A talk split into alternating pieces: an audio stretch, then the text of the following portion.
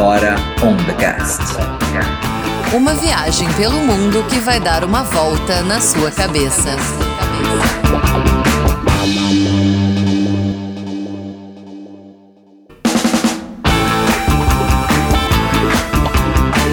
Esse é o Pandora On The Cast e eu sou a Luísa Lemos. Eu sou o Fernando Zunha. Eu sou a Rafa Velhinho. E Eduardo Brancalhão, bora pra mais um Pandora On The Cast. No último episódio a gente tava na Polônia, eu estava presente, o que foi maravilhoso, mas infelizmente chegou a hora de ir embora. E fui embora de Varsóvia e a Rafa e o Edu ficaram por lá. E aí já acho que a gente já pode começar perguntando pra eles o que aconteceu em seguida, pra onde vocês foram. Então, eu queria levar nossas ilustres visitas pro aeroporto, né? A família Lemos pro aeroporto, só que quando eu fui olhar o carro, eu tenho o costume de olhar o óleo do carro, o radiador tava com a água até o topo ali do, do, do recipiente que, que vai a água do radiador, eu achei aquilo muito estranho, liguei para um mecânico que me ajudava no Brasil e ele falou, olha, melhor você ir ver. Aí a gente buscou na internet algumas garagens de, especializadas em Land Rover e tinham três, eu lembro até hoje, e a gente acho que foi na mais próxima da onde a gente estava. Que normalmente essas mecânicas elas são um pouco afastadas da cidade, elas não são necessariamente no, perto do centro. E a gente deu muita sorte, porque a partir dessa mecânica aconteceram várias coisas. A gente até voltou nessa mecânica quase dois anos depois, antes da gente ir para a Rússia e para a China, o tanto que a gente gostou da Camel Garage do Lucas. Mas o que aconteceu na Camel Garage, eu não vou ficar falando dos serviços do Lucas específicos, que além dele ser um bom mecânico, mas eu sinto que aconteceu lá. Gente, eles são gente finíssima, a gente ficou muito amigo do pessoal todo da garagem. E vocês imaginem, uma garagem na Polônia, a, o preço de um real para um slot. Então a gente indicou para outros amigos overlanders também. É, a gente fez a revisão do nosso carro antes do Tiber. Imagina, uma revisão super importante da mecânica do carro a gente fez lá. Porque, primeiro, que eles são competentíssimos. E, segundo, e muito importante, o preço de um para um, né, gente? Imagina fazer a revisão em euro, fazer... É, em, em real, o preço condizente com o real. Então foi muito legal, a gente super indicou para várias pessoas. Mas segue aí, Edu. Não, eu lembro, eu lembro que eu, eu mantinha uma conversa muito profunda com o carro em todos os países nórdicos, principalmente na Noruega. Eu tinha medo de não quebra, não quebra aqui, porque a Land Rover ela tem essa fama de quebrar às vezes, ela aguenta muito, ela com qualquer peça você arruma ela, mas os relatos que a gente ouve na internet, do grupo dos... quebrava muito. Quando chegou na Polônia eu falei, olha, agora você tá liberada. Aí ela teve um pequeno probleminha, não era um problema sério, só que o mais legal foi que quando a gente tava, é, eu tava conversando com os mecânicos, e o Lucas, ele é formado em engenharia, e ele fala um inglês fluente, assim, dez vezes melhor que eu até. E ele falava aquelas coisas meio técnicas, às vezes, que eu até me perdia o que, que ele estava falando, porque eu só tentava saber se era algum problema muito sério ou não. Nesse meio termo, chegou um, um rapaz, que era o Michael, e perguntou, ele viu o carro, né? Falou, ah, a placa é do Brasil, né? E aí a primeira coisa que ele falou, ele falou, ah, eu tenho uma Kombi do Brasil. Eu falei, uma Kombi do Brasil? Aí ele pegou e me mostrou no pátio ali, tinha uma Kombi com a placa do Brasil.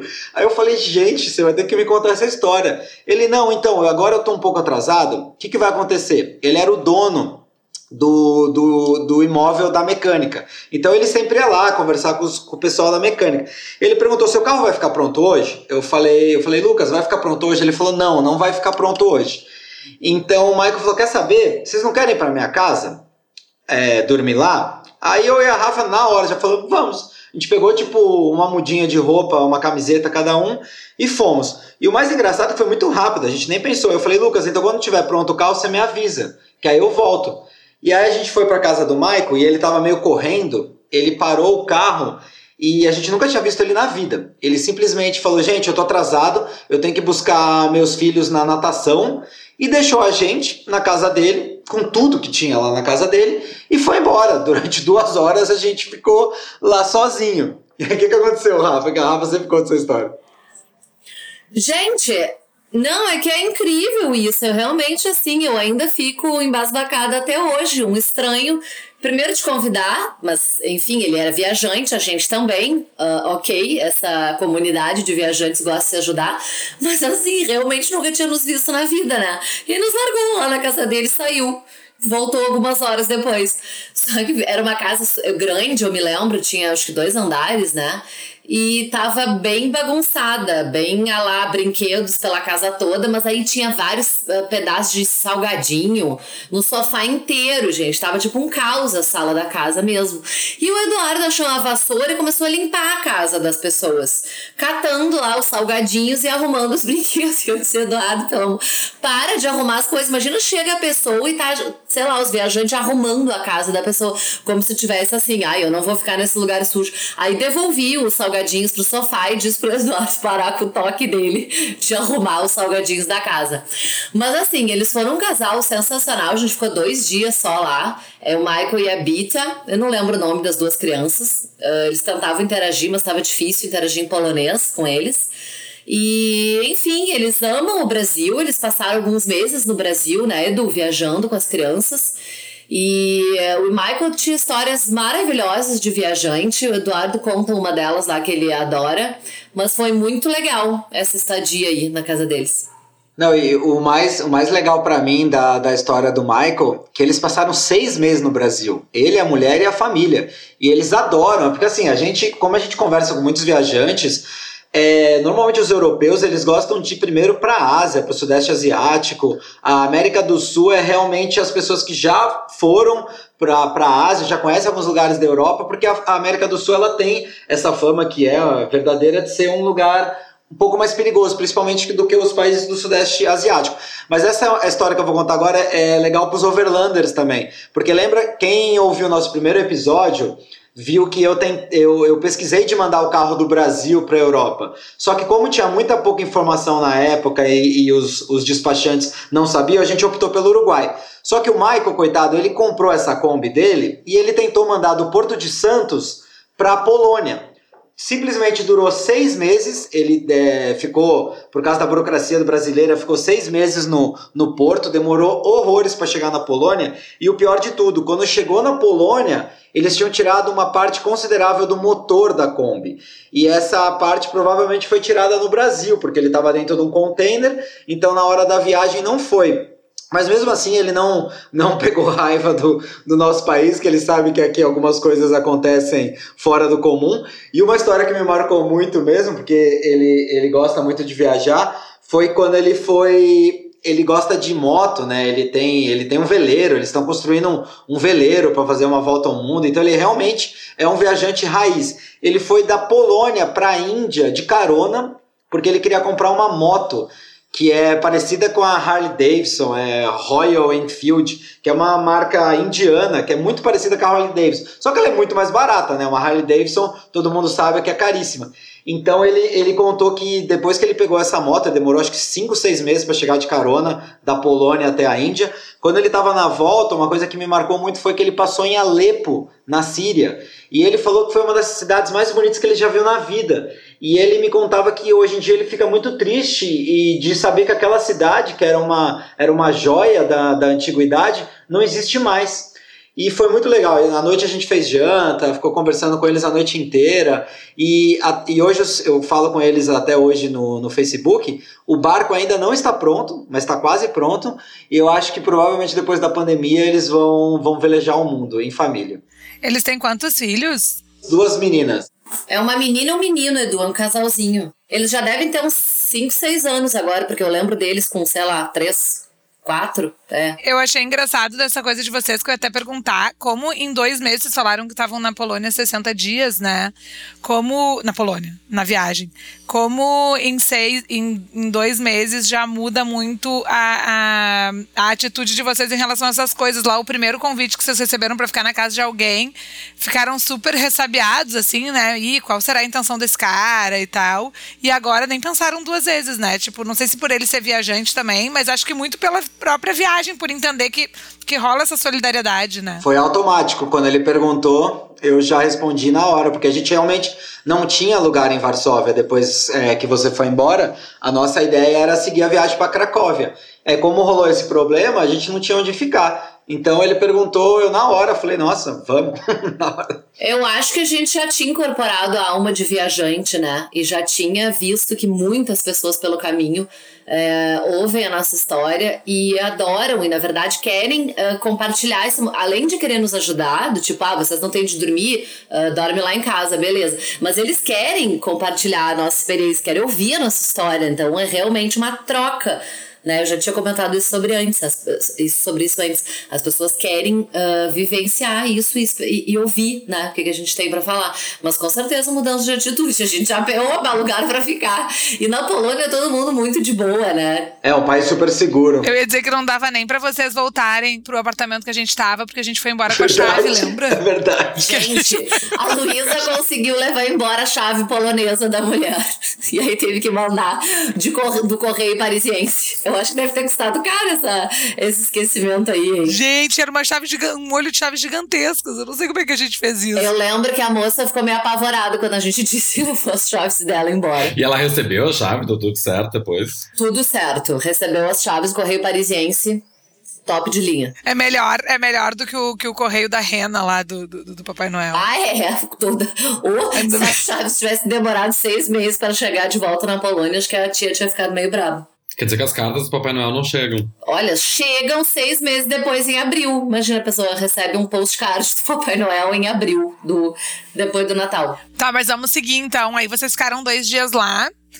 E, e vocês têm contato com eles ainda? Temos, temos. Eu falo bastante com ele no Facebook. Até perguntei, esses dias ele postou umas fotos do barco. E eu achei que naquela época o barco já estava pronto.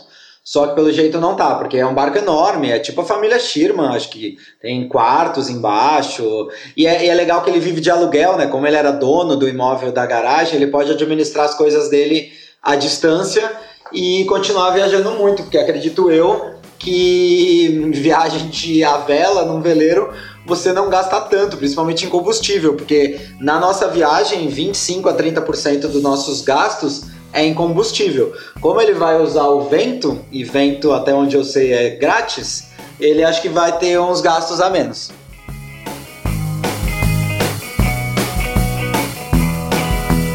Bom, e aí despediram-se do Michael. Fomos para Cracóvia. Cracóvia, ela é uma das cidades mais antigas da, da Polônia, é a segunda maior cidade da Polônia, só que, sinceramente, quando você tá lá, você não tem essa impressão, porque ela, é, ela tem aquela característica bem medieval, toda murada, então o centro histórico, ele é totalmente murado. Eu acho que ela deve ser maior na parte que a gente ficou, porque como não dava para dormir na, na cidade, a gente ficou num camping, que era próximo ao centro histórico, só que a gente tinha que pegar ônibus para ir para o centro histórico, porque não dava para ir a pé. Então ele, não é, ele era relativamente próximo. A Cracóvia sempre está na lista das cidades que a gente mais ama. A gente vira e mexe, faz essa lista aí de top, sei lá, top dez cidades, top vinte. Cracóvia sempre tá na lista. Ah, ela é muito incrível, porque ela, ela, ela tem essa mescla, né? Eu já falei sobre isso antes. É, eu amo Istambul também por causa disso. Tem uma... Ela é super vibrante. Aí tem, né, um monte de jovens, uma cidade cosmopolita que respira arte, que respira é, vida, né? As pessoas na rua aproveitando. E tem essa carga histórica enorme, né? É, e aí tu, tu consegue fazer uma visita que mescla esses dois mundos, o que eu acho incrível.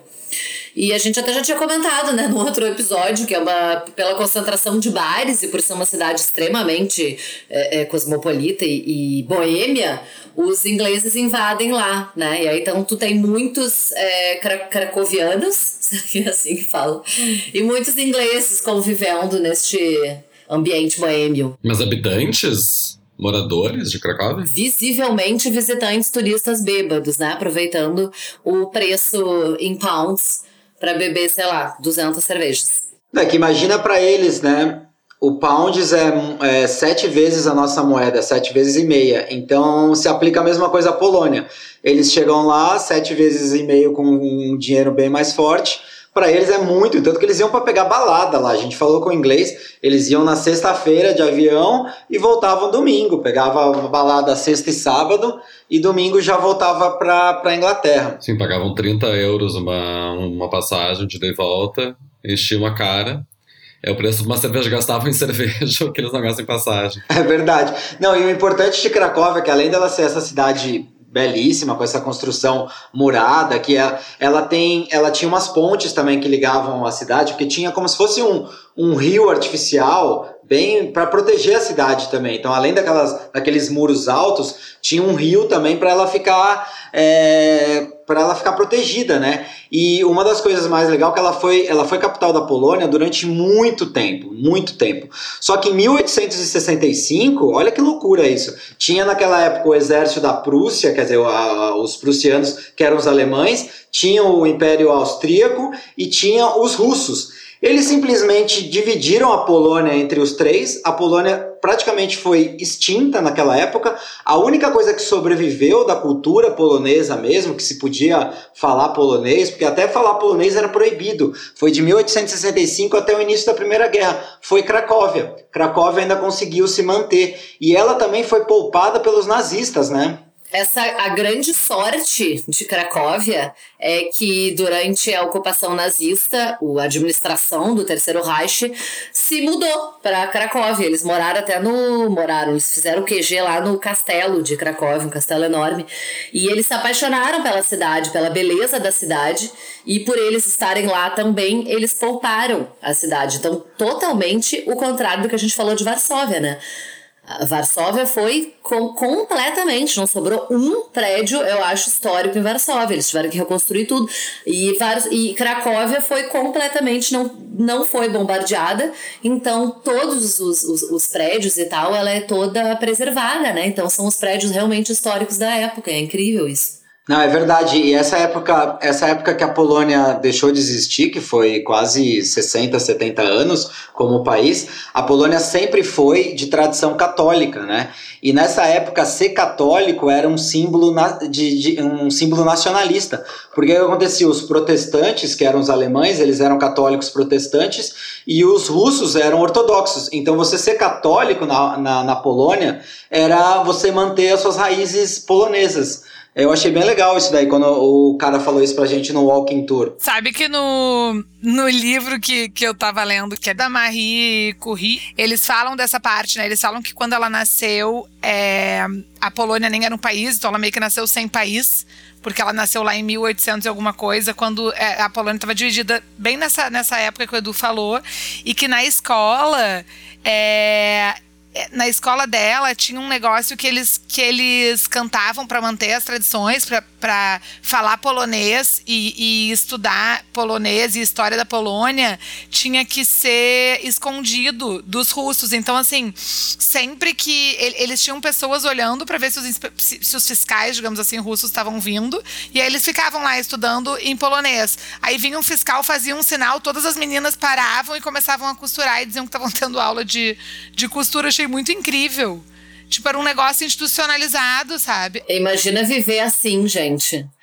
Sim, imagina todos os dias tu vai estudar e tu tem que, né, estar cem por cento atento se tem oficiais ou não vindo. É uma loucura isso, outra realidade, né? O que eu gostei muito lá de Cracóvia foi aquela praça principal, né, que é a Market Square, que ela tem um, um mercado central até hoje, porque tem a praça e no meio da praça fica um mercado que hoje é mais turístico, mas ele é um dos mercados mais antigos da, da Europa. Gente, é linda. A praça principal de Cracóvia, ela é a maior praça medieval da Europa. Então tem todas essas construções, o Town Hall, né, a prefeitura, o prédio da prefeitura. Esse prédio do mercado público é lindo. Ele fica todo iluminado à noite e outras, outros prédios também ficam iluminados de noite. Ela é Ela é linda, linda, linda. Tem a Basílica de Saint Mary, que é essa, essa catedral que fica no meio da praça, e ela tem essas torres que não são nem iguais, elas são diferentes. E aí no Free Walking Tour, eles contaram... A, porque tem uma tal... Tem um... um chab... Trumpet call, né? É um, realmente um trompetista, gente, que sobe da torre mais alta da Saint Mary e ele toca é, uma música a cada hora. Então, imagina, toda, a cada hora tem um trompetista tocando essa música. E é, é curioso, porque a música vai tocando e daqui a pouco a música termina. Tu, tu percebe que a música não terminou, assim, na nota certa. Ela termina abruptamente. E aí existe essa lenda é, que, o, que a gente ouviu, enfim, do... do guia, que a, a, a Polônia sempre foi muito atacada por outros povos, né? Ao longo da história ela foi atacada mais de quarenta vezes. Então, sei lá, mil e quatrocentos mais ou menos já existia esse trompetista na Saint Mary tocando a cada hora, só que naquela época o intuito era de uh, avisar a população de que estava tudo bem. Então a cada hora tocava essa música, a população sabia, beleza, não estão sendo atacados, vamos tomar um sorvete na praça. E num dia o sentinela que estava tocando a música, ele foi morto por uma flechada na garganta. E aí ele morreu, assim, caiu desmilinguido naquela hora, e a música terminou abruptamente. Por isso que até hoje eles mantêm essa tradição de acabar com a música, assim, repentinamente, em homenagem ao sentinela que foi morto pela flechada. Eu achei super legal essa história. Maravilhosa essa história. Adorei. Ô, Rafis. Diga. E tu sabe por que, que as torres são diferentes? Porque é curioso, né? Aquelas duas torre, torres, cada uma de um jeito. Não sei, Lu. Provavelmente o guia deve ter contado, mas é tanta informação nesse walking tour de Cracóvia. Eu acho que são três ou quatro horas de passeio pelo, pelo centro, né? Guria, o meu maior problema com esses walking tour ou bus tour, esses city tour, essas coisas assim, é a quantidade de informações que despejam na tua cabeça. Tu parece assim, uma hora depois parece que tua cabeça tá um mingau, assim, tipo, gente, pra que lado eu vou? Tipo, sabe, a data, a gente começa a misturar a pessoa que morreu no século dezenove, a pessoa que nasceu no século vinte, a gente não sabe mais onde começou, onde terminou. Não, e depois começa a conversar, eu acho que até no, no nosso Walking Tour em Varsóvia aconteceu isso. Começa a conversar, depois do Walking Tour, ai, que legal aquilo que ele falou, e a gente começa a discutir, né, eventualmente, tipo, não, maluca, isso foi em mil e oitocentos, não, isso ele falou e depois. Imagina o Walking Tour de, de Cracóvia, tá, e da Polônia, inclusive de Varsóvia também. É muita história também legal e diferente, como a do trompetista, mas assim, é muita história, muita tragédia, muita história pesada. A gente foi, visitou o gueto, a gente visita a fábrica do, do Schindler. É, é, então, assim, tu tem que digerir, além de tu entender tudo que ele tá despejando, tu tem que digerir aquele monte de informação sobre, imagina, sobre os guetos, sobre tudo que acontecia lá na época. Então é um free walking tour barra pesada, assim, tem que se preparar antes, fazer tipo uma meditação pra, pra poder absorver tudo o que é o que é essa experiência que é um free walking tour na Polônia. E uma coisa que eu acho que vale ressal- ressaltar, porque eu gosto de tirar foto, e normalmente ele mostra vários lugares lugares é, únicos na cidade, normalmente é no centro histórico, e se eu perco tempo tirando foto, eu perco o que ele tá falando, e aí eu, eu, eu não entendo o fio da meada. Então o que, que eu, eu recomendo para as pessoas? Vão, ouçam o guia, fiquem perto dele, porque ele realmente tem muita informação legal, e depois volta para os lugares, porque você vai achar os lugares de novo. Normalmente é no centro histórico, é tudo pequenininho, então é, volta depois, aí você tira suas fotos com o seu tempo, que fica bem melhor. E ele, além de tudo, além de ele contar a história da Cracóvia, ele conta a história da Polônia também. E a história da Polônia, querendo ou não, o Brasil, a gente tem uma história antes dos portugueses chegarem, mas é muito mais, tem uma narrativa narrativa muito maior pós-portugueses, né? Eles já não, eles têm uma história de desde a época dos eslavos, há muito, muito tempo atrás. Então, quando você vai somando tudo, é muita informação mesmo. Eu só não quero perder a oportunidade de comentar isso que o Edu falou. Ele se aproveita que a gente tá em dupla no free walk, nesses walking tour. Gente, mas é toda vez em qualquer país. O Eduardo fica pra trás e aí tá todo o grupo esperando quem? O Eduardo terminar de tirar a foto. E aí tá o guia. Eduardo! Eduardo! Então, assim, é, uma, é um já me acostumei ao longo da volta ao mundo de estar explicando pro guia ou de estar catando o Eduardo pelos lugares, porque ele tá terminando de tirar as fotos e não tá seguindo o grupo, então o pessoal do grupo fica meio é, irritado, né? E tem aquela figura que é o oposto do Edu, né? Do, que é aquela pessoa que vai grudada no guia e vai perguntando, e me irrita, porque o guia fica, pergunt- fica respondendo pra ela, e aí tu tem que ficar assim, ó, do lado da pessoa querendo ouvir o que ele tá dizendo, entendeu? A Rafa, é exatamente a Rafa. Gente, eu Eu viro melhor amiga do guia e aí ando grudada com o guia. Daqui a pouco já tô eu mesma explicando para as pessoas que não ouviram, dizendo, não, tu não ouviu, é isso, é isso aqui. Não. E tô participando, tipo, grudada no guia, sou eu, essa pessoa. Eu quero aproveitar minha experiência ao máximo. Interativa, muito bem. Eu já ia dizer que eu agradeço ao Edu porque os fãs das fotos de duas pessoas que gostam de ver as fotos agradecem, então que ele não fica, tipo, correndo atrás do guia ou deixando de tirar fotos pra gente poder depois ter registros dessa viagem. É o segredo editorial do Pandora, né? As fotos do Edu com a legenda é. da Rafa que eu vi o guia. Isso. Eu acho que o lugar que eu fiquei mais, com mais vergonha mesmo foi quando uma vez a gente tava em Cartagena, na Colômbia, e era um desses passeios turísticos, e aí tinha um barquinho que parava numa das ilhas. E aí eu, obviamente, fiquei tirando foto mais tempo da... Eu cheguei e tava todas as pessoas sentadas com cara de... E a Rafa, ela fica mais envergonhada que eu, né? Porque a culpa era minha, ela já tava sentada. Eu quero pular no mar e ficar no mar, no fundo do mar, de vergonha. Porque estão todas as pessoas olhando pra quem? Pra mim? Pra esposa do, da pessoa que não chegou, né? Mas vamos voltar pra Cracóvia? Daqui a pouco a gente já tá na Colômbia. É, a parte imperdível do Walking Tour... Com certeza é a Universidade de Cracóvia, é uma das mais antigas do mundo, ela é linda, só estudou lá um dos mais famosos, o Nicolau Copérnico, e o Papa João Paulo segundo, fora vários outros filósofos, poetas, matemáticos. Ela tá, ela tá desde mil trezentos e sessenta e quatro, gente. É bem antiga mesmo, ela é quase da mesma época da, das mais antigas do mundo, que é de Bolonha, de Oxford, Cambridge. Ela, ela, ela, só o nome dela que eu acho em português é Jagiellônica, mas é muito bonita. E você não precisa do Walking Tour, você pode ir lá visitar ela sem o Walking Tour, mas no Walking Tour ele te explica tudo e, e, e fala todas as informações da universidade. Não, que o legal do, do Walking Tour também, além de, de toda a história que se conta, o que, que a gente consegue entender, porque metade a gente não consegue, é ver os lugares. A gente vai no Walking Tour, ele vai passando por todos os lugares, daqui a pouco tu pensa, bah, vou voltar nessa universidade amanhã, e aí não vou estar com aquele grupo correndo atrás de guia, etcétera. E aí tu vai marcando os lugares que tu quer voltar. O que eu acho muito mais interessante fazer a pé do que de ônibus. A gente nunca fez, tá?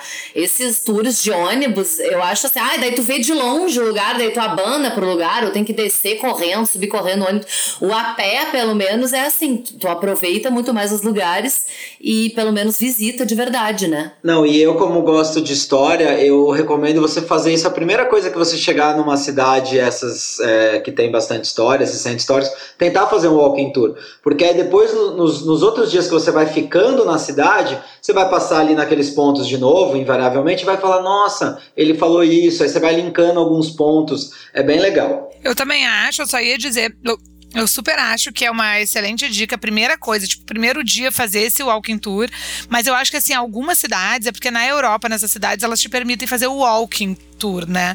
Mas em algumas, sei lá, por exemplo, Nova York, não sei, umas cidades maiores, vale a pena o ônibus. E aí tu faz aquele lance de descer nas paradinhas, dá uma olhada, volta pro ônibus e faz uma coisa mais geral, que nem a Rafa disse, e aí tu consegue separar o que tu realmente quer voltar, né? Então, tanto caminhando quanto... É, em Berlim, por exemplo, eu fiz o de bicicleta, que é, que é uma delícia também, é muito legal de fazer. Porque é uma cidade grande... que tu vai conhecendo os lugares de bicicleta com o guia explicando e, e mesma coisa, aí tu vai anotando mentalmente onde tu quer voltar depois e conhecer com calma, né? E aí o tour, o tour, o tour ele termina na parte mais alta da cidade, que também é a parte mais, mais conhecida, que é onde tem o castelo, o Castelo Real de Wawel, não sei, não sei falar o nome, você sabe, Rafa? Wawel. É com W W, Wawel. Ele é um castelo estilo de medieval, mas um, o mais interessante do castelo é a catedral, que tem ali na frente. E ali, exatamente nesse castelo, era o Q G dos nazistas. Então, por isso que ele, ele se manteve totalmente é, inalterado. E trinta e dois reis da Polônia foram, foram coroados ali nessa catedral. E o mais legal para mim também foi a homenagem que eles fizeram para o João Paulo segundo. Ele tem uma estátua hoje na frente da, da catedral mais famosa da Polônia. Será que o Francisco vai ganhar uma estátua? Ah, merece! Oh.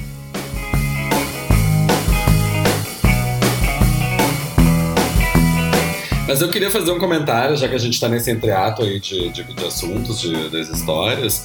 O comentário que o Edu falou antes das universidades, né? E falar no episódio passado, quem, quem ouviu, se não ouviu, ouça. As minhas duas pandicas eram de dois artistas uh, ligados ao teatro, às artes cênicas, né? E o mais contemporâneo, o Christian Lupa. E o outro é o Tadeus Cantor. E os dois são formados nessa também Universidade de Cracóvia. Quer dizer, as... as uh, uma importância de um centro de estudos e pesquisas, né, com investimento, com, com é, investimento para pesquisas e tempo disso, e o resultado que isso tem na vida prática, inclusive, né, os dois viraram pesquisadores, mas pesquisadores das artes, né, que levaram a sua pesquisa, que não ficou só dentro da... Em, teóricas dentro da universidade, mas que acabaram indo para o mundo afora, assim. Então, é, e esses artistas... E, e outra coisa que eu dei já perguntando para vocês, eu sei que vocês não acabam não indo muito atrás disso, mas é uma cidade que tem muito, inclusive um dos festivais, os mais importantes festivais uh, de artes cênicas da Europa contemporânea é em Cracóvia.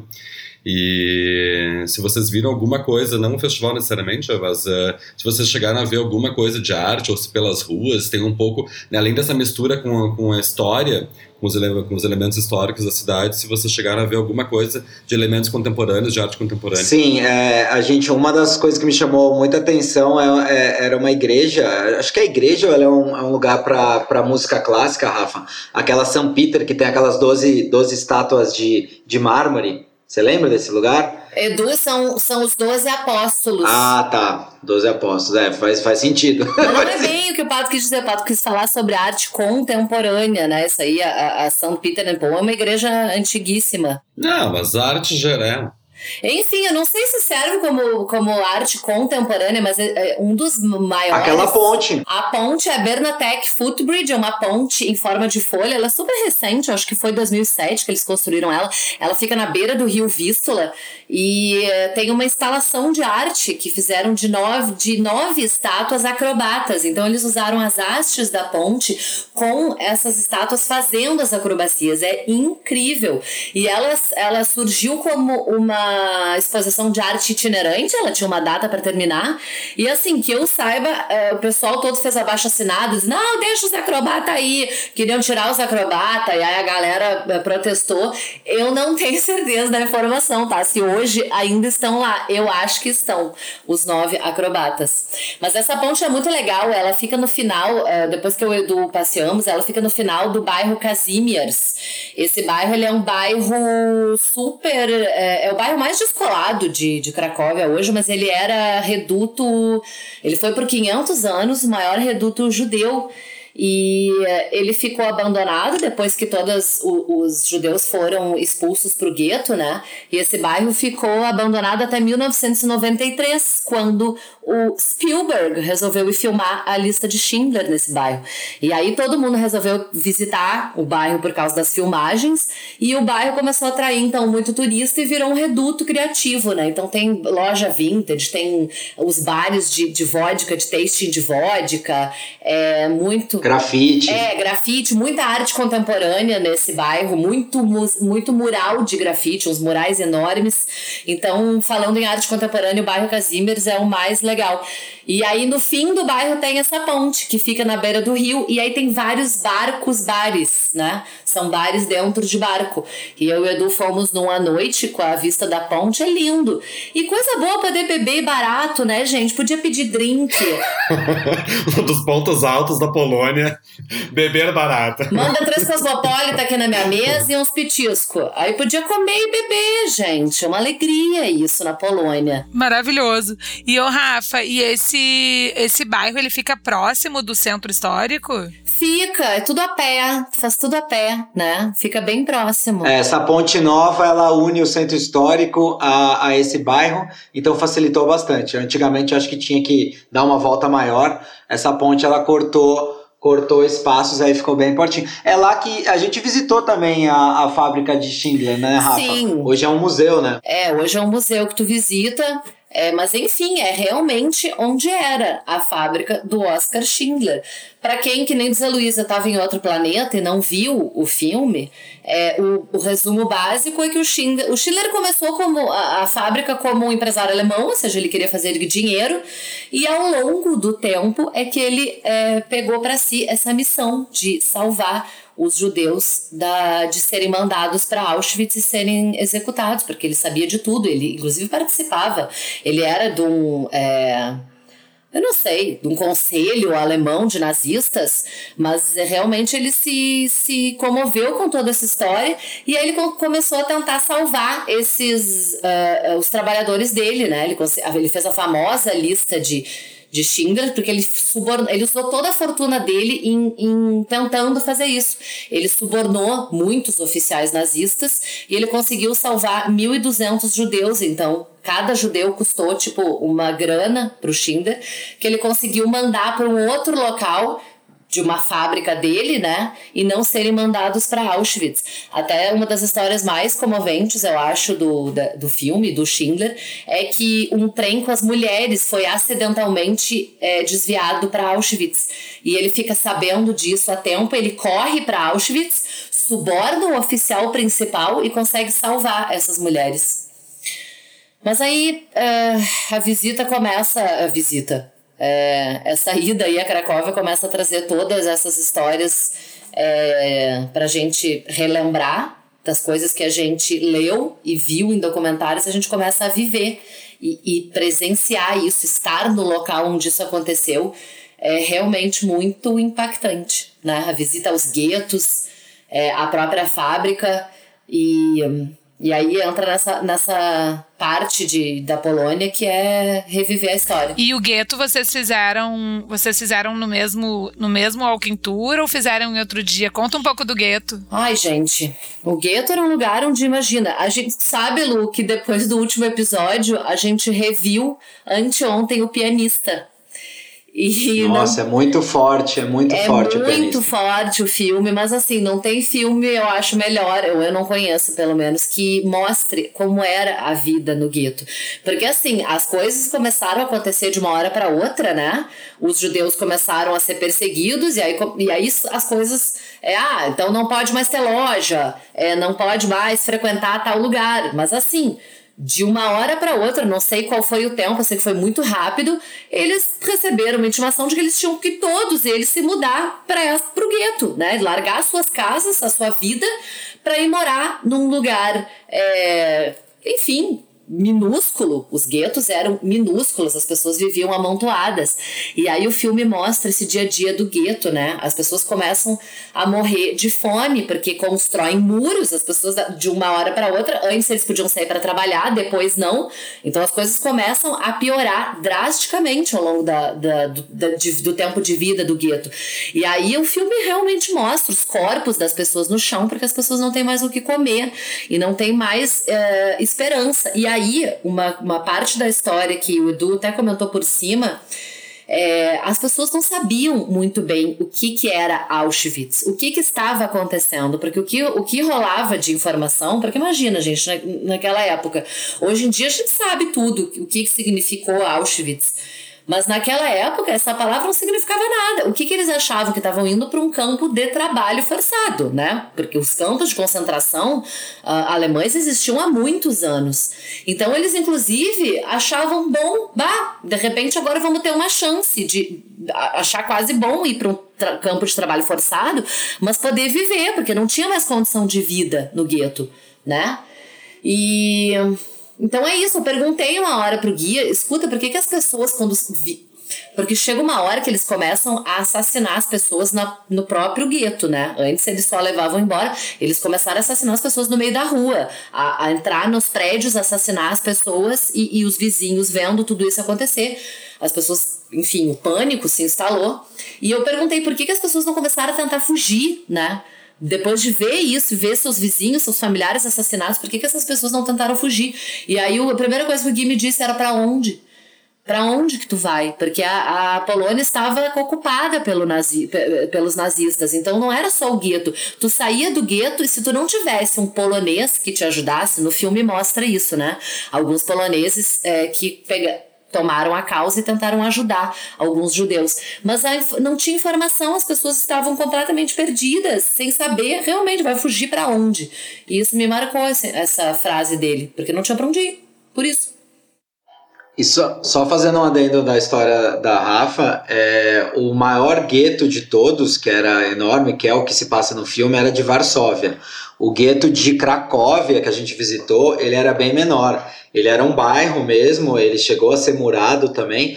E ele tem muito daqueles prédios em estilo soviético, né? Todos iguais, uns apartamentos bem pequenininhos. Mas, é, para mim, os, o gueto de Varsóvia também foi muito destruído na Segunda Guerra, então ele me chamou mais atenção.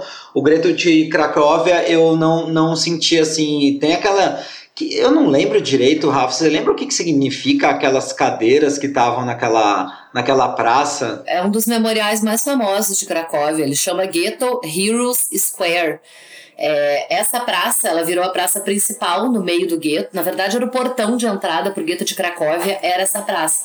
E no início da formação do gueto, essa praça era um reduto da, de comunidade, era onde ele se encontrava, era onde a resistência se encontrava para tentar é, organizar algum ato. Então, era um, onde eles trocavam comida, né? Onde eles podiam ajudar os mais velhos ou, ou as pessoas que realmente não tinham acesso a nada para comer. Então, era um lugar de...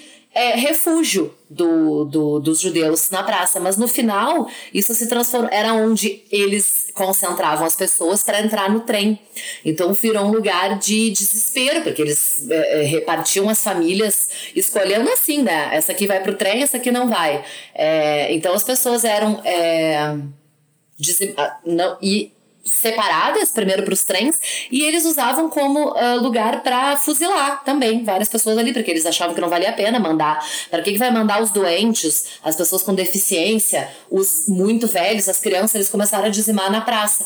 E então a praça ficou como um marco, né, do, do gueto e da, da, do nazismo. E existe esse memorial, então, que, que são trinta e três cadeiras, é, é, ocupa a praça inteira, são trinta e três cadeiras de ferro. É, vazias, né? E aí tem os haters de arte, adoram reclamar e dizer que o que, que significa essas cadeiras, e tinham que ter feito um memorial mais é, enfim, mais significativo, mais representativo da época, do que se passou.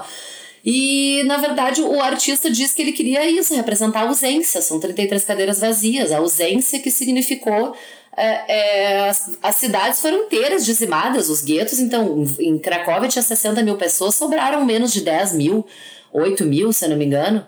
Então, assim, né, é um memorial para refletir, não é para chegar lá, para visitar, para sentar nas cadeiras, para tirar foto em cima das cadeiras. É um memorial para tu refletir uh, a história, né? E isso é importante também ao longo dessas visitas. Tu às vezes não tem tempo de digerir, de refletir as coisas que aconteceram, de tudo que tu tá, toda a história que tu tá relembrando. Eu achei bem interessante.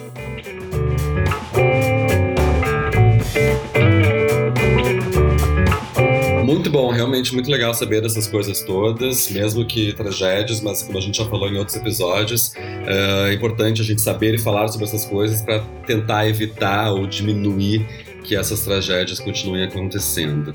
E acho que com isso a gente consegue para o nosso primeiríssimo quadro, Persona on the Road. Ai, vamos lá. É, a gente começa a falar desses assuntos e é mais difícil, às vezes, né, do que contar histórias boas de viagem. Exatamente nesse teu comentário é que entra a minha persona, o fato de ter que relembrar as coisas, é... a nossa parte negra da, da nossa história. E dessa vez eu me dei uma licença poética para falar de uma pessoa que não era polonesa. Ele nasceu na Romênia, mas a história de vida dele foi marcada na Polônia para sempre, quando ele virou um prisioneiro em Auschwitz, aos quinze anos. O nome dele é Elie Wiesel. Ele é um judeu sobrevivente do Holocausto, então ele se tornou escritor, filósofo e humanista, e ele ganhou o Nobel da Paz pelo conjunto da obra dele. Ele tem mais de cinquenta livros dedicados, então, a resgatar a história de vítimas do nazismo. Ele disse que ele, por ter sobrevivido, ele, se, ele diz que ele se sente devedor dos mortos e das vítimas que não têm voz para contar tudo o que aconteceu. E ele é considerado o principal porta-voz do Holocausto no mundo, né? O Obama chegou a dizer que ele era a voz é, da humanidade, alguma coisa, a consciência da humanidade, foi o que o Obama falou. O livro dele mais importante é o Night, onde ele conta então a experiência dele em Auschwitz. Esse livro vendeu mais de dez milhões de, de cópias. E algumas frases dele, assim, eu achei legal trazer, porque são muito impactantes, né? Ele diz: eu jurei nunca ficar em silêncio, onde quer que qualquer ser humano esteja passando por sofrimento e humilhação. A gente deve sempre tomar o lado da história, porque a neutralidade ajuda o opressor e não a vítima. E, enfim, ele disse que os crimes nazistas provocaram uma espécie de mutação de escala cósmica, e que depois de Auschwitz e, e de, tudo, de tudo que aconteceu, a condição humana nunca mais seria a mesma. E ele, ele falava que o maior pecado da, da nossa existência foi a indiferença, que o oposto do amor não é o ódio, mas é a indiferença. E ele, que, que ele dedicou a vida inteira, então, para que nunca mais alguém tivesse um futuro como o seu passado. A gente viu alguns vídeos dele no YouTube, tá, gente? Quem quiser saber mais, tem um vídeo dele com a Oprah. Uma vis... Imagina esse cara sobrevivente, tá? Do Holocausto, re... revisitar Auschwitz. Se pra gente já é uma visita impactante, uma visita difícil, vocês imaginem uma pessoa que sobreviveu a todos os horrores que aconteceram em Auschwitz, revisitar esse lugar. Ele conta um pouco do que, que ele sente estando lá. É um vídeo bem emocionante, assim, bem curtinho, pra quem quiser ver. E aí, é, falando então de Auschwitz, é, e antes da gente entrar, porque eu acho que tem um milhão de coisas que dá pra falar sobre, sobre ele, sobre o que ele falou, sobre toda, né, sobre, sobre essas frases dele, por exemplo, que são maravilhosas, e sobre toda essa, essa experiência. Mas como ele, ele sobreviveu a Auschwitz, o que, que vocês acharam de Auschwitz? Assim, eu tenho a maior curiosidade. É, Auschwitz foi uma coisa que eu realmente eu, eu, eu acompanho muito o tema Segunda Guerra Mundial desde que eu me conheço por pessoa, já li inúmeros livros, é realmente um tema que, que me chamou muita atenção. Então eu, eu, eu tinha essa vontade de ver Auschwitz, para poder entender, porque Auschwitz, é, é, se você for pensar em genocídio da humanidade, teve vários casos, né, dos armênios, teve o Gengis Khan, era um assassino, só que Auschwitz foi a primeira vez que foi feita uma máquina da morte, né? Então ela foi planejada. No início parece que os nazistas, pelo menos não era, não era, não era deixado isso muito claro, mas no início era era para ser um campo de concentração pra, de trabalho forçado. Só que com o andar da guerra, o, o Hitler ele de, deu, fez um plano que chamava de solução final, que era simplesmente: a gente tem que matar os judeus, a gente tem que eliminar os homossexuais, a gente tem que eliminar os ciganos, a gente tem que eliminar pessoas com deficiência física, para ter essa pureza, aquela, aquela piração que ele tinha da raça ariana, né? Então, é, aí ele começou a, a, a pedir para os generais dele fazer, porque... Se você, no início eles matavam as pessoas é, com um tiro de, de fuzil ou de arma, e a pessoa já caía direto num, num valo. Só que isso o, é, aconteceu um problema até psicológico nos, nos atiradores alemães, que eles eram o dia inteiro atirando e matando pessoa, e, e isso começou a ficar a, a afetar psicologicamente o opressor. Né? Não, e só pra, enfim, eu acho que a maior, maior preocupação também não era com o dano psicológico, porque depois eles tinham que, imagina, arrastar todos os corpos pra fora da, da, da câmara de gás, mas as, ele decidiu que as balas eram muito caras também, e que a, a, a câmara de gás era um jeito mais barato e mais eficiente de, de matar muita gente junto. Uh, essa visi- uh, a gente optou por ir, né? Tem muita gente que a gente conhece que não vai, que não tem coragem de, de fazer essa visita, que diz que não se sente emocionalmente é, preparado para fazer uma visita dessa. É, a parte ruim, tá? É porque é realmente assim, é tanta gente, é tão, eu esqueci os números agora, mas vocês não imaginam, são, sei lá, milhares de pessoas todos os dias que visitam Auschwitz. Então, assim, a visita, ela é muito, uh, uh, ela é em grupos, pequenos grupos, ela é guiada, tu anda em fila o tempo todo, é muito rápido, né? É, é, eu não sei quantos minutos, são dez minutos talvez, a primeira parte lá, e aí daqui a pouco tu tá indo naquele lugar rápido, tu não não tá é, digerindo muito, pelo menos a minha impressão, tá? Tu não tá digerindo ainda muito que, o que, que significa aquilo por causa dessa é, é, fila e, e, e, a, e o guia falando, daqui a pouco já troca o grupo! E aí tu tá lá, no automático, até que tu entra na segunda parte que, de Auschwitz, que é Birkenau, né? E, e aí é quando tu te depara com as latas de gás empilhadas, com as salas, com as, aquelas salas com aqueles milhares de sapato. E para mim, terrível também, a, os cabelos das pessoas, né? Eles não, eles não queimavam os cabelos na, nas câmaras. E aí tu passa também pelas salas de câmaras de gás. E aí eu acho que essa hora dá um choque de realidade e tu não... E na verdade, assim, eu acho que tu nunca chega a absorver muito bem o que, o que, que isso significou.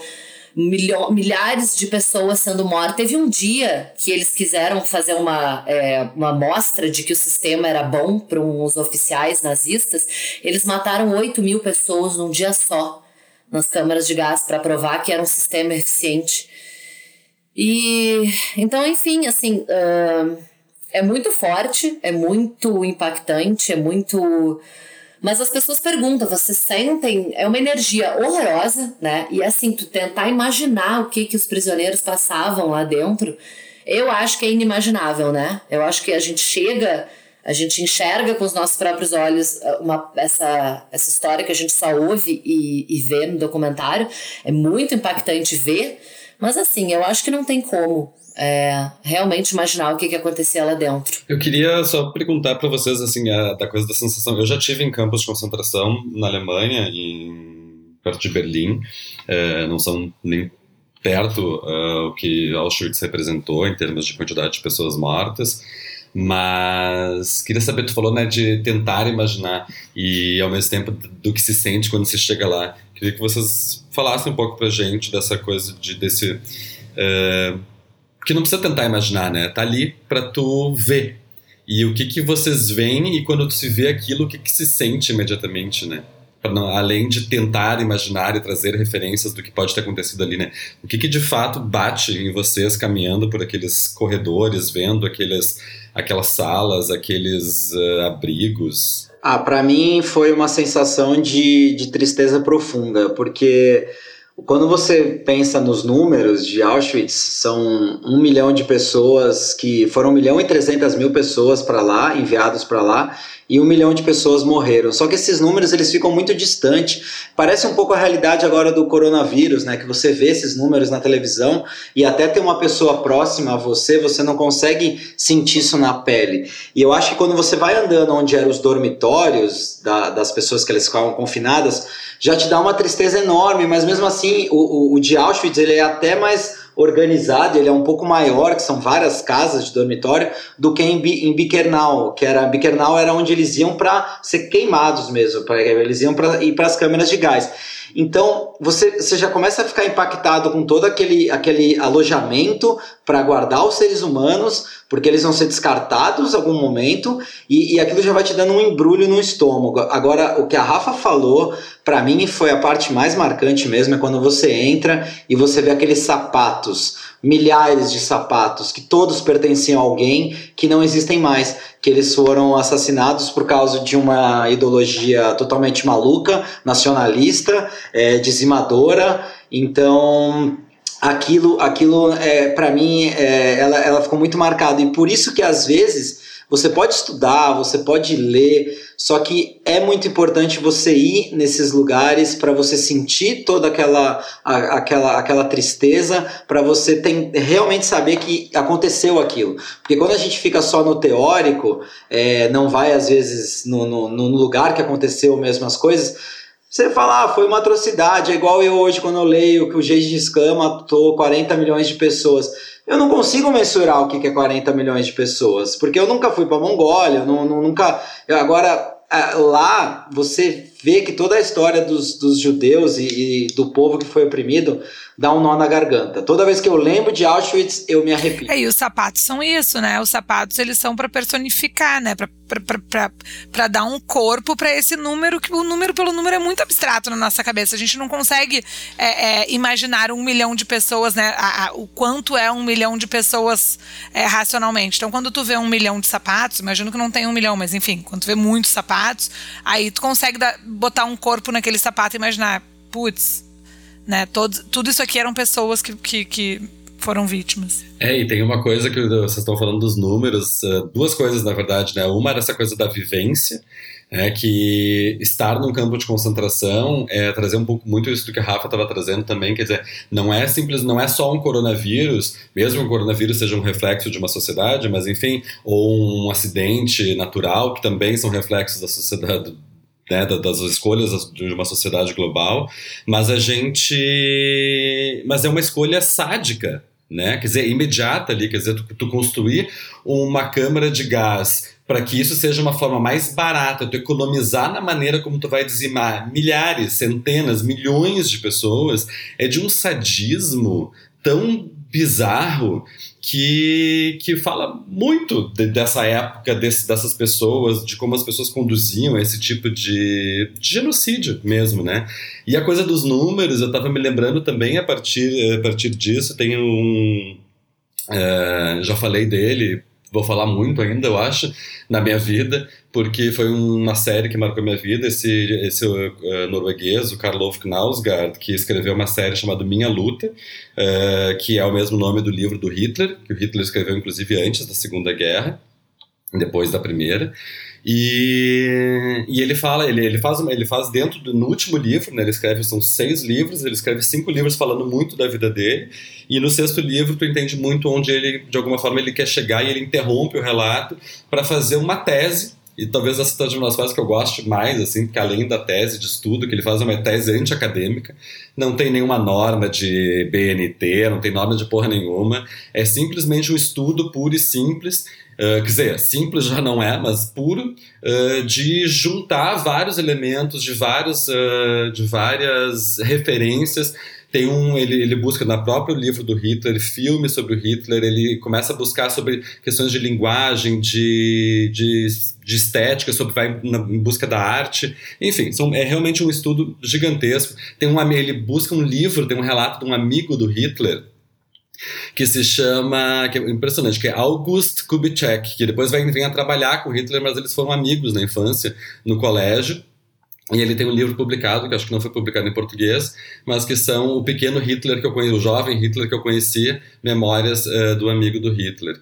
E ele traz também muito para personificar e humanizar, também de alguma forma, esse personagem tão emblemático.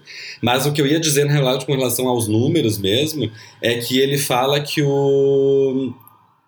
Ele começa, ele começa primeiro a trazer, que eu acho que é uma, coisa, uma das coisas mais impressionantes do que significou o Holocausto, de uma forma geral, principalmente do ponto de vista do, do antissemitismo, que matou seis milhões de judeus no total, é que ele, ele começa comentando que as pessoas não são números, né? Porque tu poderia uma, comparar que a morte de um indivíduo, seja no Holocausto, seja numa câmara de gás, ou a morte de um indivíduo atropelado, um acidente de carro, por exemplo, a... a, a A perda, o luto, é o mesmo do parente que fica, né? Mas quando tu dizima uma comunidade inteira, tu dizima a linguagem que foi criada por essa comunidade. E ele fala que a linguagem é o que caracteriza, na verdade, e não só ele fala, né? São estudos. A linguagem que, de fato, nos difere a raça humana das outras espécies. Então, é através da linguagem que a gente desenvolve um pensamento, através desse pensamento a gente desenvolve a cultura e a arte. Então, quer dizer, tu dizimar toda uma comunidade, toda uma linguagem, é acabar... exterminar uma forma de pensar, uma, uma coisa inteira, que é a cultura daquela comunidade. Isso é tão forte, tão forte, que é, é por isso que o Holocausto é o que é e é estudado sempre. Isso é maravilhoso, né? É, é, é muito do que o, o Harari, por exemplo, fala no Sapiens, né? Que a gente... Na, a gente cresce achando que as coisas estão dadas, né? Então, assim, somos democráticos, né? Tipo assim, como se fosse inato do ser humano. Ou é, partimos da, do pressuposto de que genocídio é errado. E a gente...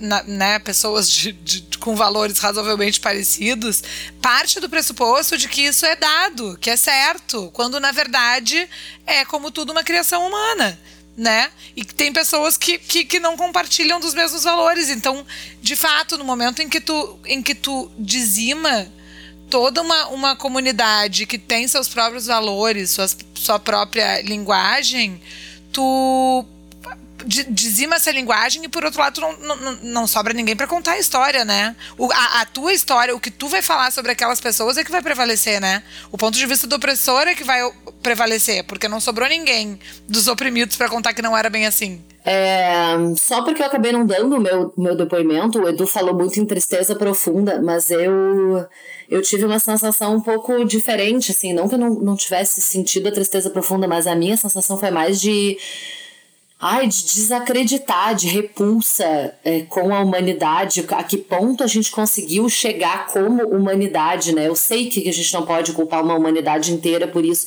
mas foi um, uma... Eu acho que é, inclusive, indizível as coisas que aconteceram, isso, de, de, né? Porque, assim, às vezes eu penso, o Pato falou sobre valores de cada vida, o luto da, da família e tal, quando um indivíduo morre, mas o motivo que fez aquele indivíduo morrer, até mesmo em guerras, pelo, por disputas territoriais, por exemplo, que marcou toda a evolução é, é, na Terra, eu não sei, eu acho até mais humano. Ah, eu quero ir pra terra, a galera tá lá no meu lugar. E aí as pessoas morriam em guerra. Eu acho mais... É muito mais humano. É, inclusive, esse motivo, o motivo chega a ser mais humano. Porque realmente tu dizimar seis milhões de pessoas porque tu achava que a raça dessas pessoas não, não poderiam conviver contigo no mesmo lugar, não habitar a terra junto contigo porque a tua raça era superior. Isso é uma coisa assim... É, é... Eu, como o Elie Wiesel falou, é, é, transformou, eu acho, a humanidade num nível, assim, cósmico e que a gente nunca vai conseguir é, absorver o impacto que isso é, teve na gente como humanidade. Não, esse assunto é muito pesado mesmo, só que uma das coisas que eu, eu admiro muito no povo alemão hoje em dia, que depois a gente foi para Berlim, o Pato morou lá, o Pato também pode falar mais... que eles, eles não esquecem disso, eles não fingem que não existiram.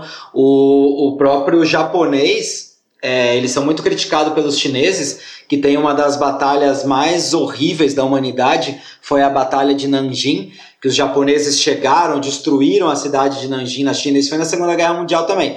Porque o, a, a narrativa que vem aqui pro Ocidente é só do Hitler, é só do... que, que ninguém vai defender o Hitler, ele fez um monte de atrocidades, só que o imperador japonês na época, ele era um Hitler, ele, ele fez de tudo o possível, se eu não me engano, ele matou mais de vinte milhões de chineses naquela época. E essa Batalha de Nanjing, especificamente, era a ordem dos generais japoneses e estuprar todas as mulheres e plantar uma semente japonesa No, no, nas, na, nas mulheres chinesas.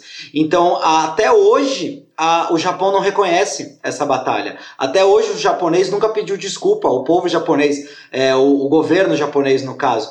Então, isso cria até uma rusga diplomática, é, já aconteceu mais de quase cem anos depois disso, e até hoje já, já muito pelo contrário. Os alemães, eles ensinam na escola, eles, eles explicam exatamente o que aconteceu nesse período, justamente para quê? Para não se acontecer. Na Alemanha, hoje em dia, é vetado o nacionalismo exacerbado. Eles só, eles só liberam, acho que um pouco na época da Copa do Mundo, esse negócio de bandeira em todo lugar, que a gente vê em vários outros países, né? Esse nacionalismo exacerbado. A Alemanha, ela tem muito, muito medo disso acontecer de novo.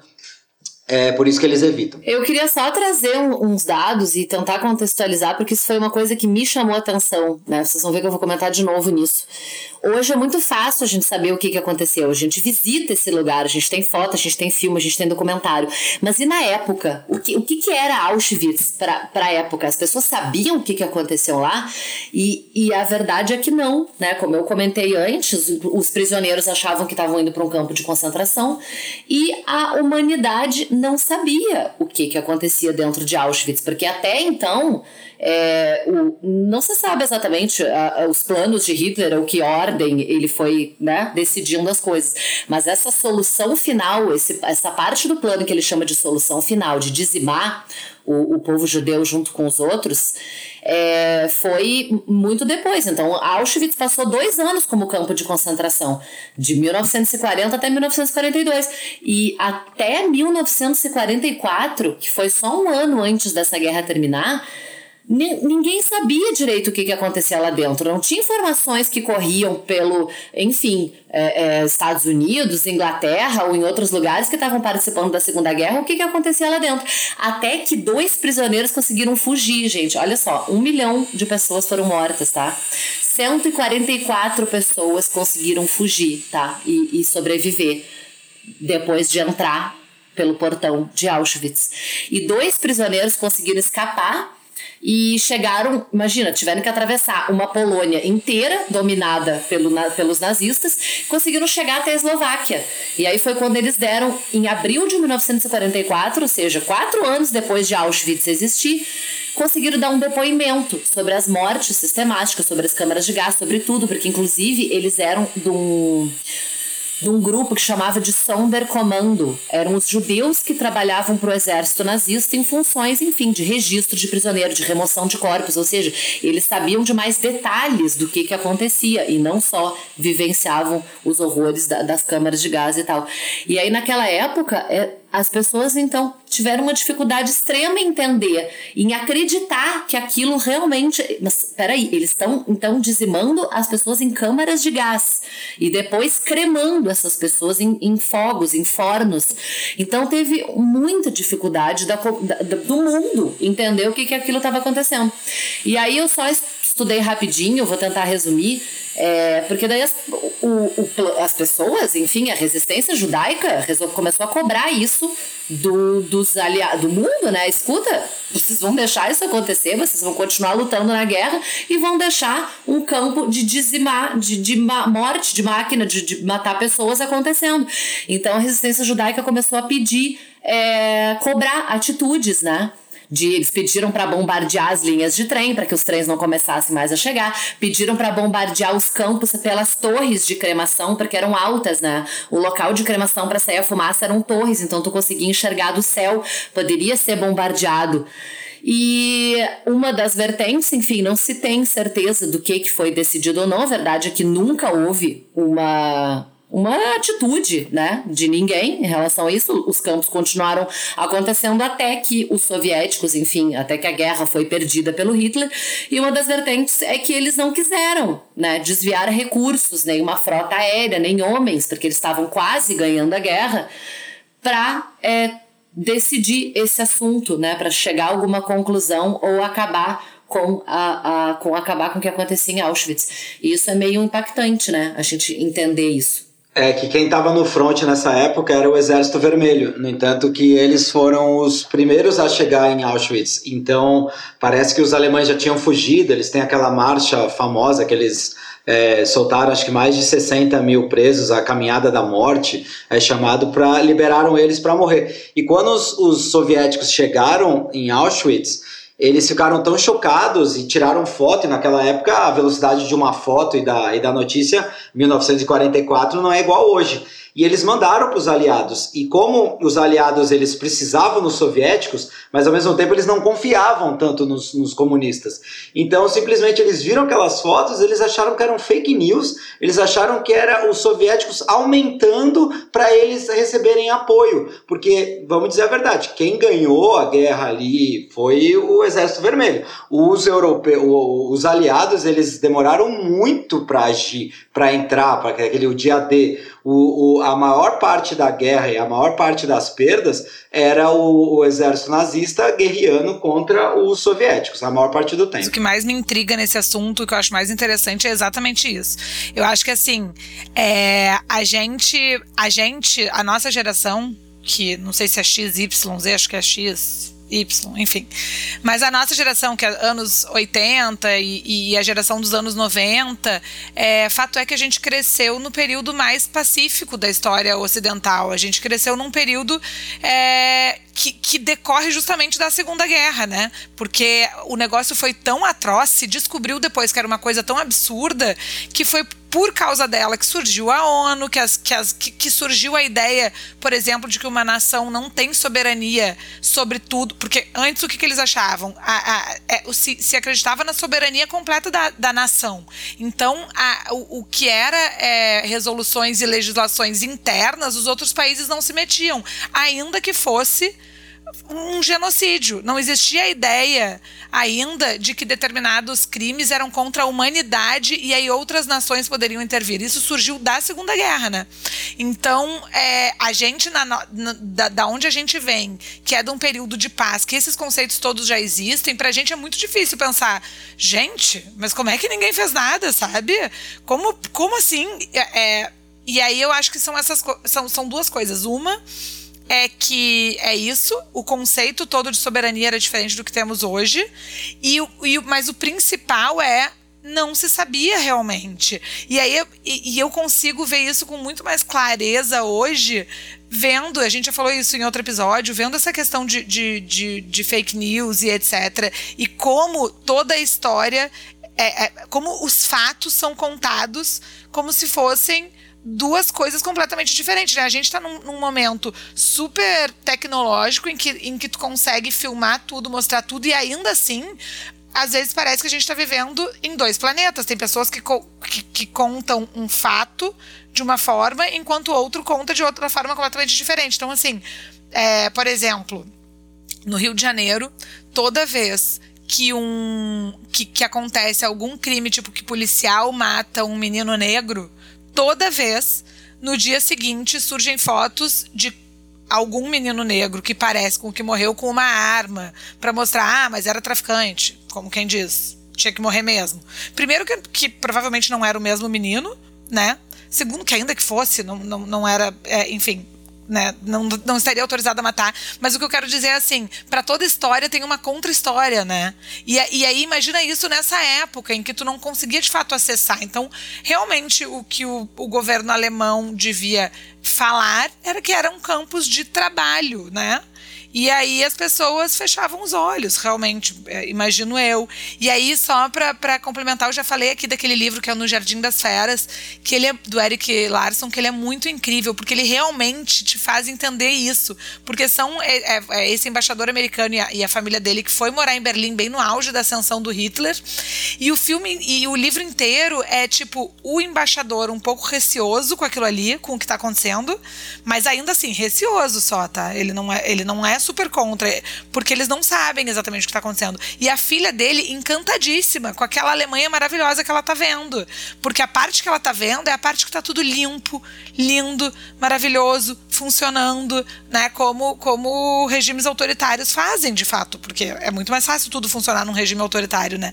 E aí vem assim, por exemplo, vem um repórter e fala, não, mas olha só, estão matando judeus, é, eu soube num outro lugar, não sei o quê. E é sempre assim, ah, não, para, essa é a história do judeu, não foi bem assim, o que aconteceu foi tal coisa. E aí a gente consegue entender, sabe? Ah, então era isso que acontecia, é óbvio, não era uma coisa dada, não era assim, não tinha uma notícia do jornal, ah, tem lá um campo onde estão dizimando pessoas, né? Mas é, é isso é, é, é muito maluco. E a outra coisa só que eu queria falar sobre isso, que eu também acho muito interessante, aí vai pro lado do Pato do, e, do, e do Edu, que é do jornalismo, é a questão da liberdade de expressão, né? Até onde permitir que as pessoas é, é, defendam, por exemplo, negacionistas do Holocausto? Até onde vai a liberdade de expressão? Até onde a gente tem que autorizar que as pessoas estejam falando, né, abertamente? Não existiu, não existiu, não existiu, sabe? Porque eu tava vendo esses dias uma entrevista muito boa da Mônica Iose no Bial. E o Bial perguntou pra ela, ele fala, e ela, a, a Mônica Iose é super de, de esquerda, né? E, enfim, super contra o Bolsonaro. E o Bial falou pra ela, pô, tu, tu sabe que, que se culpa muito o C Q C, né? Pela ascensão do Bolsonaro. E, inclusive, ela própria, que ela entrevistava muito, né? E ela fala que ela se culpa demais. E, claro, na época, ela fazia as entrevistas com o intuito de, de, de, de fazer uma denúncia, né? Olha aqui, tem um deputado aqui que pensa dessa forma, que acha que as mulheres merecem ser estupradas, que acha que... É, enfim, era, era no, a ideia dela era fazer uma denúncia. Mas o que ela não pensou é que tu não tem como saber o que quem tá ouvindo vai pensar. E que, tu, e que na verdade, ela tava mostrando pra uma galera que pensava igual, que tinha alguém lá que conseguiu chegar lá pensando igual a eles, sabe? O tiro saiu pela culatra, né? É, então é, esses limites da liberdade eu acho muito, muito discutível, né? Muito discutível, no entanto que isso está acontecendo até no mundo inteiro, na verdade. Essas vozes que a gente achava até meio é, apagadas, já esquecidas, elas estão levantando pessoas, é, o ultranacionalismo, o ultra, as pessoas da ultradireita, da supremacia branca, está voltando em vários países, Estados Unidos, Alemanha... E, e então essas, essas vozes elas estão aparecendo de novo. A gente imaginou que já teria superado algumas coisas, mas pelo contrário, a gente tem que estar tá sempre combatendo e, e indo atrás da verdade sempre, né? E aí, numa das últimas entrevistas o Elie, que, ele, que o Elie Wiesel deu antes de morrer, ele morreu com oitenta e tantos anos, ele, enfim, ele parece super triste, super, imagina, uma pessoa que dedicou a vida inteira dele para É, relembrar o passado e evitar que se cometa, cometam erros no futuro. O que que a gente aprendeu? Diz ele. A gente aprendeu alguma coisa? Ele disse não. Aparentemente não. E aí fica esse sentimento de tristeza, né? Como é que, como é que esses governos, como é que essas pessoas estão tendo voz de novo e, e tanta gente, né? Porque o que apavora é isso, não é só a existência delas, porque o lado oposto pode existir, mas é a quantidade de gente que pensa dessa forma. É por isso que quem levanta a bandeira xenófobas hoje em dia tem que pensar muito bem quando você coloca todo um, um, um povo, quando você tem algum ódio. Hoje em dia se fala muito dos chineses também, né? É, as pessoas é, tem uma coisa que é o governo chinês e tem outra coisa que é o, é o povo chinês. Então isso tem que ser separado, porque senão você cria um, um ódio e vai abastecendo esse ódio, e tem as fake news que abastecem mais também esse ódio, então às vezes vira uma, uma, um assunto bem, bem delicado, mas se a gente for entrar bastante nesse assunto, a gente não vai acabar o programa hoje não. Não, não vai, não tem uma coisa divertida aí pra falar pra gente dar uma leveza nesse programa não, né? Esse é, assim, é pra ser assim mesmo. Não, saindo de Auschwitz, que, que foi muito pesado mesmo, a gente demorou um tempão pra, pra digerir tudo aquilo. A sorte que a gente foi pra... A gente passou por uma mina de sal, mas é, que é muito bonita, é uma das maiores minas de sal do mundo, bem antiga. Essa mina de sal, ela é muito incrível pra passar assim, batida. É, tem esculturas de sal, gente, tem abajures, tem lagos e tem uma catedral completa, inteira, feita de sal. E aí, só que assim, ela foi uma visita bem interessante, porque imagina, eu nunca tinha visto uma, lugares assim, uma catedral inteira feita de sal. E o lugar é tipo um labirinto, tem duzentos e quarenta e cinco quilômetros de galerias. Só que são só dois quilômetros é, abertos ao público. Mas tinha umas placas, gente, que diziam assim, cuidado, né? É, você pode se perder para sempre.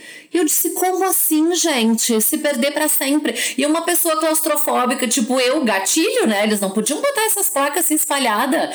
E depois eu fui entender, porque tu vai descendo naquele lugar pelas escadas, né? Tu vai com o grupo.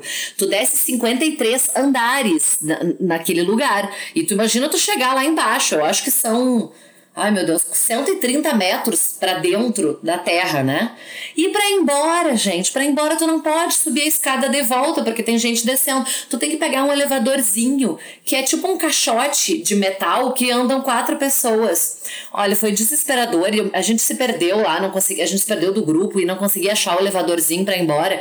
E eu, nervosa, a cento e trinta metros dentro da terra, foi bem, bem tenso, assim. E fora as pessoas que lambi, gente, imagina, a guia indo com a gente dizia, olha, vocês não toquem, porque essas esculturas têm centenas de anos, né? Não foram feitas ontem.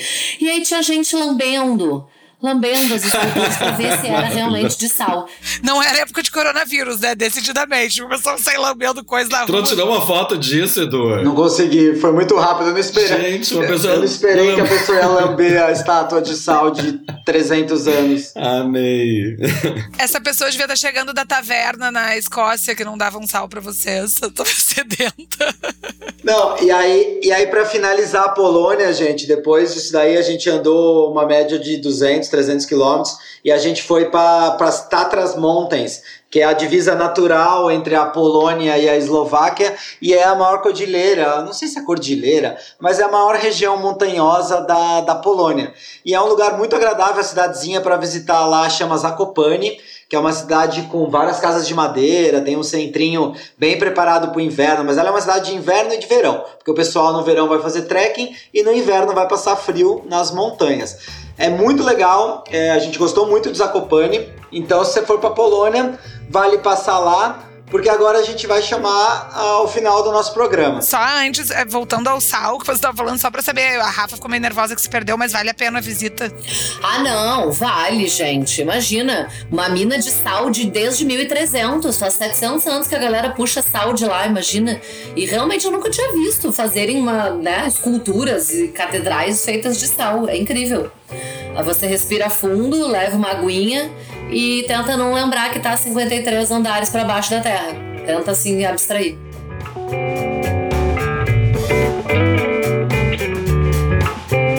Vamos ao final. Ah, depois de um episódio pesado um pouco, mas, né, temos que falar, temos que lembrar, temos que discutir sobre isso. Então, pandicas para as pessoas, além de ouvir o nosso podcast, teriam que fazer depois de ouvir o podcast. Quais são as nossas pandicas? Lu, quer começar? Posso começar. Eu tinha dado um spoiler no, no, no episódio anterior, que eu ia falar da Marie Curie, é, na minha pandica dessa semana, que é um livro é, que, pesquisando sobre ela p- pro podcast, eu, eu vi sobre e aí resolvi ler. E é tão lindo, tão lindo. Eu, todo mundo devia ler. O nome dele é A Ridícula Ideia de Nunca Mais Te Ver. A autora é a Rosa Monteiro. Ela basicamente recebeu de uma editora... Ela, ela é uma autora espanhola. Ela recebeu de uma editora o, o diário que a Marie Curie escreveu depois que o marido dela morreu, que foi um acidente super trágico, e eles tinham um relacionamento muito, muito próximo e amoroso, e ela ficou é, muito mal, e aí ela escreveu esse diário por um ano, até ela encerrou o diário exatamente um ano após a morte dele. E aí essa autora recebeu o diário para fazer o que quisesse com ele, assim, para comentar, para, enfim, para escrever a biografia de, da Marie Curie, para fazer o que quisesse. E aí a autora, por coincidência, tinha acabado de perder o seu marido de, de câncer. Então ela escreve um livro que ele é parte biografia, porque ela vai falando sobre a vida da Marie Curie, sobre quem era essa pessoa, mas sempre falando dela própria, autora também, e, e, e de questões, é, principalmente como vida e morte, e, e muito sobre feminismo, sobre o papel da mulher na sociedade, porque isso tinha muito em relação a, a, a Marie, né? Então, que era uma pessoa, como a Rafa contou no outro episódio, super à frente numa época que a mulher não tinha... É, enfim, nenhuma relevância na sociedade, no meio científico, etcétera. Então ela vai, ela vai contando sobre a, a vida das duas, assim, é, é num tom confessional, mas ao mesmo tempo falando da biografia dela. E é tão lindo. E aí eu ia ler só o inicinho dele, porque olha, olha que bonito. E ele é todo assim com observações. Então ela, ela fala: é, apenas em nascimentos e mortes é que saímos do tempo. A Terra detém sua rotação e as trivialidades com que desperdiçam as horas caem no chão, feito purpurina. Quando uma criança nasce ou uma pessoa morre, o presente se parte ao meio e nos permite espiar durante um instante pela fresta da verdade. Monumental, ardente e impassível. Nunca nos sentimos tão autênticos quanto ao beirarmos essas fronteiras biológicas. Temos clara consciência de que viver é algo grandioso. Olha que lindo. Ela é, mu- é, é muito maravilhoso. Tô, tudo que ela...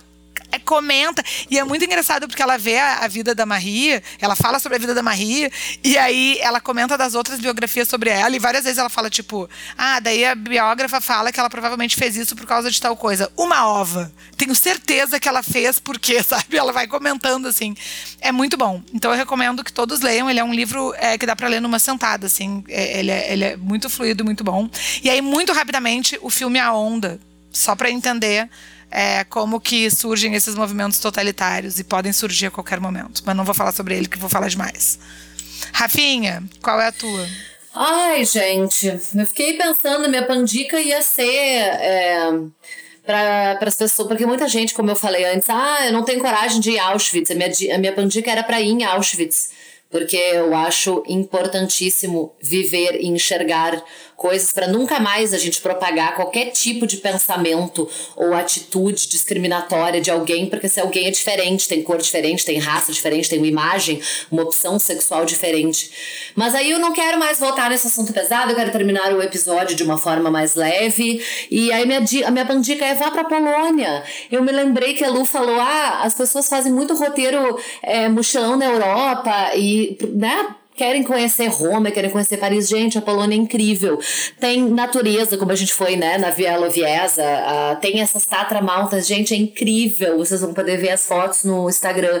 A gente falou meio por cima, assim, mas é uma cordilheira de montanhas maravilhosa. Tem uns lagos que refletem as montanhas. É uma das paisagens mais bonitas, assim, da, da viagem. São as fotos que a gente tirou nessas Tatra Mountains. E tem isso, tem, tem história. Varsóvia é muito legal. Tu vê a reconstrução de uma cidade do zero.